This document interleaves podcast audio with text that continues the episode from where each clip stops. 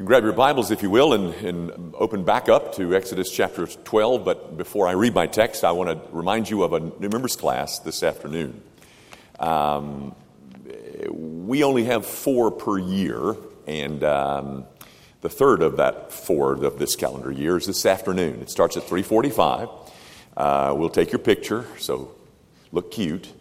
And um, and then we'll have a class that lasts about two hours and twenty minutes, something like that. There's some breaks. There's a nursery and all that business. But um, guys, just understand that you are not obligated to do anything after that new members class. So if you want to come and just uh, ask your questions, this is a great forum to do it.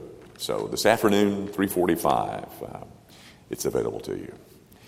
So if you're at Exodus um, chapter twelve, let me read you my text, which is. which is the last two verses of uh, Exodus twelve. All the people of Israel did just as the Lord commanded Moses and Aaron. And on that very day, the Lord brought the people of Israel out of the land of Egypt by their hosts. The grass withers and the flower fades, but the word of our God, it endures forever.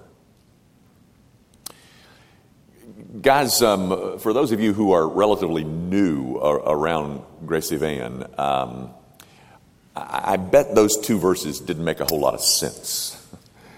Um, and let me try to explain a little bit. Um, you're, you're here at the tail end of a of a series, of uh, a fourteen-month-long series in Exodus chapter twelve. Now, no, I, I didn't preach for fourteen months out of Exodus twelve, but what I did do is um, here at Gracie Van, we have we we celebrate the Lord's Supper once a month, and so for the last fourteen months, uh, what I have done is draw your attention uh, back to Exodus twelve and drawn from it uh, in preparation for this this sacrament. So you're you're getting the last of those those fourteen sermons, and and um, and I'm going to use this text one more time in September, Lord willing. And I'm going to what I'm going to do is I'm going to stand up here and I'm going to read the my sermon is going to be I'm going to read Exodus twelve to you, and then I'm going to point out the comments that were made as as we went along, and hopefully connect some of the dots for you. But guys, Exodus twelve is a very significant and important chapter in the Bible. Now, now maybe you weren't aware of that, but it's a it's a biggie, and um, it's um, it's the story about Israel's last night in Egypt, the story of her last night in bondage. That's in Exodus twelve. Uh, Exodus twelve contains the story of the, the last of the ten plagues. Do you remember those? I mean, if you if you weren't raised in the church, when I say plagues, you might know what I'm, what I'm talking about. But um, remember those plagues that Moses did in Egypt and finally got Pharaoh to... Well, Exodus twelve is the record of number ten out of those ten plagues. Uh, Exodus twelve is the story, or contains the story, of the establishment of the Passover. Well, I mean, if you know anything about Judaism, you know what a Passover is. I mean, you know that Passover is still going on and it's still celebrated worldwide in Judaism. Well, the, the institution of Passover occurred in, in Exodus chapter twelve. Exodus twelve is, is the story about the death angel. Remember that? Um, Exodus twelve is the story about the death angel who passes by and passes through Uh, in and around Egypt and leaving behind a um, a trail of dead firstborns. That's all in Exodus chapter twelve. Now, um, so what, what, what I read to you this morning, just those two verses, fifty and fifty-one, is just the last, it, it's kind of the finishing touches of this very dramatic, hugely important, very significant, redemptively pregnant story, all of which is contained in one chapter of Scripture, Exodus chapter twelve. So maybe that'll help you out a little bit as we uh, as we as I comment briefly on on those two verses. Guys, it, it had been a very long night for Israel, the one described here in Exodus twelve. It was a night It was a night that they had spent sheltered behind the shed blood of a lamb, but not just any lamb. You'll remember, it's pointed out in this chapter. It was to be a special kind of lamb. It was to be a lamb without blemish. That night was spent by Israel hiding behind the blood that had been painted on doorposts, blood taken from an unblemished lamb. It was a, it was a night of hearing the shrieks and the screams of uh, from Egyptian homes where, um, where the death angel had come and gone. Um, and when he found no blood painted on the doorpost, what he left behind was death inside those Egyptian homes. And the uh, the screams that came from those parents as they watched what happened in their homes. But as um, as soon as morning dawned, Israel, sitting on ready, left their homes on their way out of Egypt, never to return. Their slavery was over. Um, they couldn't get out of there fast enough. Every, everything associated with that slavery was left behind them. Um, the taskmasters and their whips. Remember that part of the story? The um, the bricks. Uh, the, the kilns in which the bricks were baked. Um, Jeremiah in chapter eleven uh, of his book refers to those kilns as iron furnaces. Those were, those were left behind. There was no more brick dust under their fingernails. Um, all of those, those indications of their slavery, all of that's gone. All of that's now in the rearview mirror. They are on their way to, to a promised land. A, a whole new life awaited them. Slavery is over. I'm free. I'm on my way to, to a promised land. Oh, the excitement of being, of being set free from a life of bondage. Oh, the exuberance of, of finally having my shackles torn off and setting me free and pointing me to a, to a new life.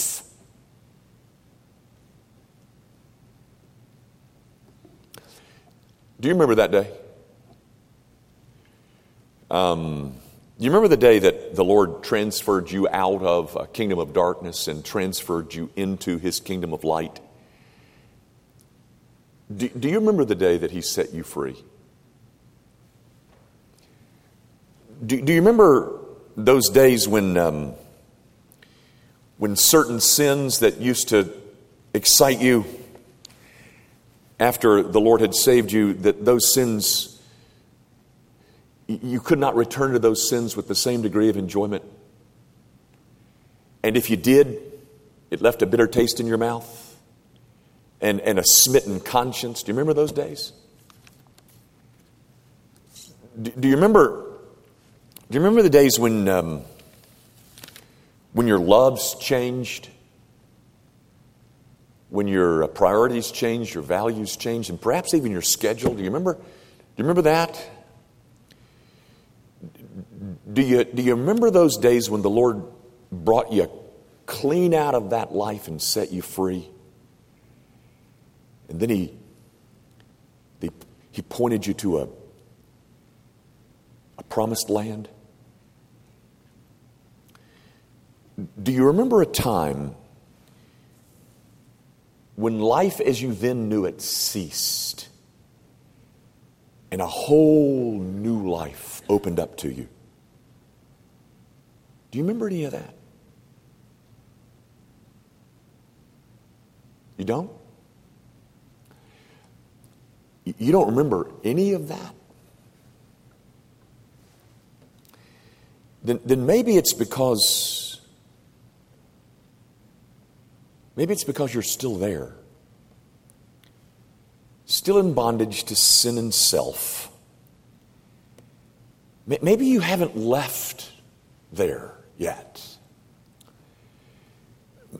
Maybe you haven't had a gutful of that old way of life with all of its so-called excitement. Maybe you don't remember being set free because you're not. Maybe you don't remember any of that because you're not yet redeemed.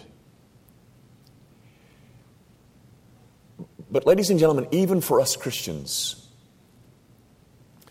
the wonder of those days when we were set free from sin and self, the, the wonder of those days of our new beginning, if, if, if the wonder of all that has begun to fade in your memory, the Lord in His genius, in His messianic brilliance, has provided for us a mnemonic aid. Um, he's provided something that reminds us of the event that ultimately set us free. Um, that mnemonic aid is called a sacrament. And a sacrament is a symbol. And a symbol is something that points you to a reality. And this symbol, this sacrament, points you to a reality. A reality where we were ultimately set free. This sacrament points us to an event. An event that took place on a hill. And that hill, of course, was named Calvary, where my sinless Savior died, and where His body was broken and His blood was spilled, all so that the bonds of sin that held me might be broken.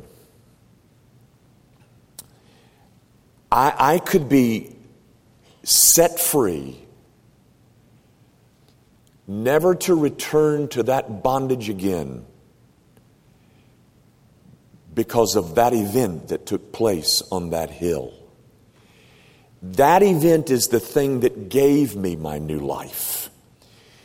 It's, it's the event that ultimately set me free from bondage and pointed me to a whole new life, a whole new set of values, a whole new set of perspectives and, and interest. It's a, it's a place where something took place that after I understood it, it pointed me to a whole new promised land. You know, I can't speak for you, but I, for one, am glad. I'm glad that those days of slavery are over for me. It's been over. It's been about forty-three years. This sacrament is a reminder of what set us free, ladies and gentlemen. But I don't want you to miss what is said in verse fifty. Verse fifty says that all the people of Israel did just as the Lord commanded Uh, Moses and Aaron. Now, what is it that the Lord had commanded Moses and Aaron that the people did? He commanded them to hide. To hide behind shed blood. He commanded them to hide behind shed blood that was drawn from an unblemished lamb. Now, ladies and gentlemen, I'm as wicked as anybody in this room. And so I can't command you to do anything. But I can invite you can invite you to come to come hide with me. To come hide with me behind a broken body and shed blood. I can invite you to dive into that fountain that's filled with blood drawn from Emmanuel's veins. And when you do, you get set free. And if Christ has made you free, we are free indeed. Let's pray. Heavenly Father, I do pray that you will use this sacrament to remind us of the simple provisions of Jesus Christ for sinners. Sinners as wicked as I am. Sinners as wicked as anybody seated in this room. And I pray that you will remind us all that that the terms of the gospel is not about who we are or what we've done. That the gospel invites people who are in bondage. It invites those people to come be set free by trusting in and leaning on the finished work of Jesus Christ. So, Father, as we are reminded of that via this sacrament, would you make Christ and his, his, his finished work all the more precious to us? We ask it, of course, in Jesus' name. Amen.